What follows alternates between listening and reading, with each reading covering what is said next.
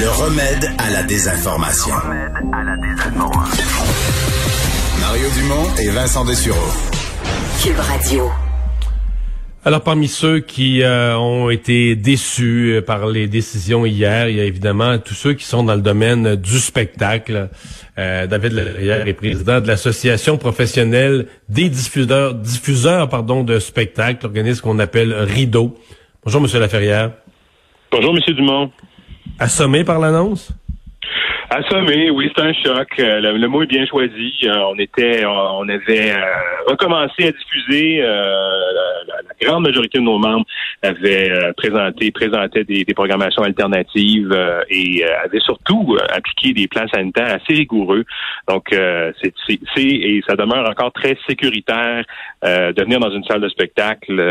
et là, ben, c'est sûr que quand on nous ferme, quand on suspend nos activités, ben, c'est tout un écosystème qui goûte.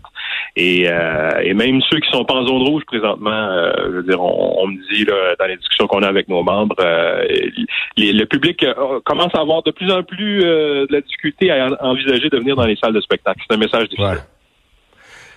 Vous en voulez la pandémie ou vous en voulez au gouvernement?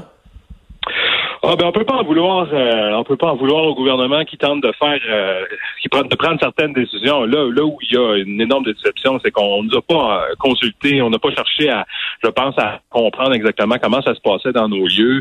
je dirais, on, on, nous parle de données scientifiques. Bon, évidemment, il n'y a aucune éclosion dans, dans, dans, dans, les salles de spectacle.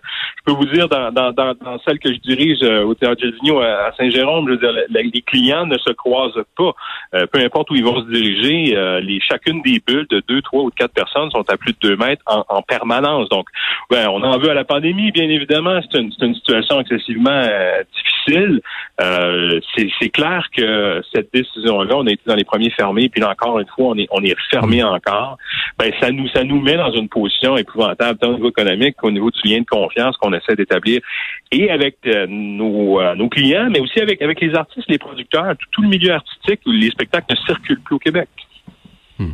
vous faites un estimé du nombre de spectacles, quoi, euh, le nombre de salles qui sont touchées en zone rouge, puis le nombre de spectacles que ça compromet sur 28 jours. je parle pas, on, y reviendra après à la durée, mais sur 28 jours, combien de spectacles ça peut représenter? Ah, ça peut présenter présentement au-dessus de 1500 spectacles. Il y a une centaine de nos membres qui sont qui sont fermés présentement. Et on parle de spectacles qui ont été euh, vraiment pensés, euh, programmés euh, un peu en urgence avec la volonté d'offrir quelque chose de différent et de nouveau aux clients. Puis c'est pas seulement des spectacles. Il y a beaucoup, beaucoup de, de, de, diffuseurs partout sur le territoire qui accueillent des artistes en résidence, des projets de pré-production. Vraiment un, souci de, de, réactiver le milieu de la création, que, les, que nos salles qui sont vides puissent était un peu investi par les artistes. Donc, euh, euh, évidemment, on ne sait pas exactement encore combien de, billets étaient en circulation pour cette saison alternative-là. Mais ensuite, ça pose des questions sur, euh, bon, là, on nous parle de 28 jours. quelle va ben, Croyez-vous à ça? Avez-vous peur que dans, dans, 27 jours, on se dise, oups, on n'a pas encore assez repris le contrôle sur la situation pour que ça soit prolongé? Ben, c'est évident que, que, que, la COVID continue à évoluer. C'est difficile de se projeter dans le temps. Nous, ce qu'on va faire dans les dans les dans les 28 prochains jours, c'est qu'on va on va on va trouver le moyen de, de convaincre le gouvernement euh, que nos salles sont des lieux sécuritaires, qu'on met tout en œuvre euh, pour euh, pour que, que, les gens soient en sécurité puis qu'il n'y ait pas de foyer d'éclosion. Je pense que notre notre boulot là, ça va être de, de, de, discuter avec la santé publique, de discuter avec le ministère euh, puis le bureau du premier ministre pour démontrer un peu notre, notre réalité. Euh, et, on espère que, bien sûr, je pense que euh, on souhaite tous que la, que la courbe s'aplatisse puis qu'on se retrouve euh, tous ensemble au fait. Euh, mais c'est fort probable que, que, que, la pandémie soit, soit enrayée. Ceci dit, je pense qu'il y aurait, y aurait moyen de, de, de, réouvrir nos lieux, de les rendre accessibles, parce qu'au-delà, au-delà de la sortie sociale, au-delà du divertissement, euh, ben, les salles de spectacle partout dans le Québec, dans toutes les communautés, c'est, c'est, ça aide énormément au filet social également et au filet économique.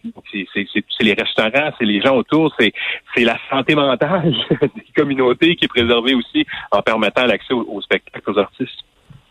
Craignez-vous l'effet sur les acheteurs de billets? Parce que c'est un peu le même phénomène dans le voyage. Il y a des gens qui ont été, ceux, qui sont des bons acheteurs de billets, mais ils se sont retrouvés le printemps passé avec, il y avait de l'argent investi dans trois, quatre, cinq spectacles. Dans certains cas, ils ont été remboursés. Dans de certains cas, on leur a reporté ça à une date ultérieure. Là, les gens qui avaient recommencé à s'habituer rachètent des billets. Le spectacle n'a pas encore lieu. Euh, craignez-vous ça ou que d'arriver dans un monde là dans les prochains mois où les, les, gens achètent jamais leurs billets d'avance, les achètent, dire on va attendre, on va attendre de les acheter la veille au soir euh, pour ah, pour être certain que le spectacle ait lieu? Absolument, mais c'est probablement un des effets les plus les plus inquiétants d'être fermé euh, encore une fois pour 28 jours. C'est cette relation-là avec le public, la confiance, puis les gens, est-ce qu'ils vont revenir, puis est-ce qu'ils vont revenir aussi parce qu'il y a une habitude qui s'est perdue, perdue euh, on se bâtit des alternatives hein, depuis six mois, six mois et demi. Il y a des choses qui vont rester dans ça.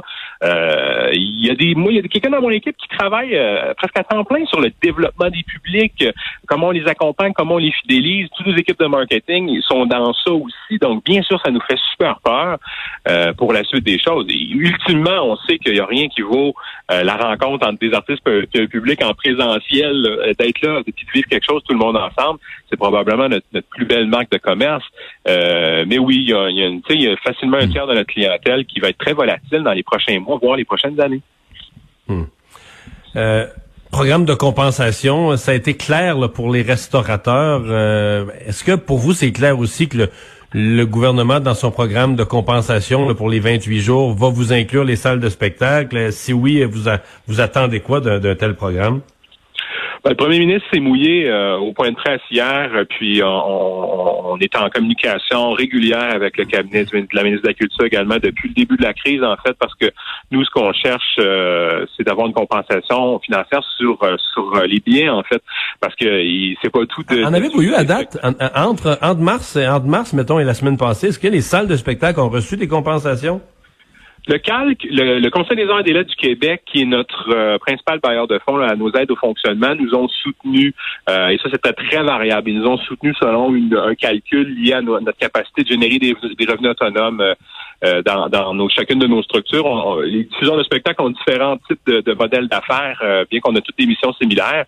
Donc oui, il y a eu, il y a eu une, aide certaine. Dans mon cas, à moi, ça me permet à peine de, de, combler l'ensemble des pertes de revenus auxiliaires que, que je subis présentement qu'on aimerait à ce stade-ci, c'est que le gouvernement se commette sur sur euh, notre capacité à diffuser, mais dans le contexte où, euh, dans mon cas, moi, vous savez, j'ai à peine le, tiers de la jauge disponible, donc à cause de la distanciation, je me retrouve à avoir 200 billets euh, tout au plus à vendre, ce qui normalement j'en ai presque 900. C'est là-dessus qu'on on aurait besoin d'un coup de main. Bien sûr, pour ce 28 jours-là où on pourra pas diffuser, mais aussi pour être capable de se projeter, puis parce que chaque opération de diffusion serait à perte euh, puisqu'on est en distanciation. Et c'est là qu'on aurait besoin de ce coup de main-là pour garder ce lien-là avec le public, payer des cachets, faire travailler du monde, euh, puis pas perdre notre chemise systématiquement.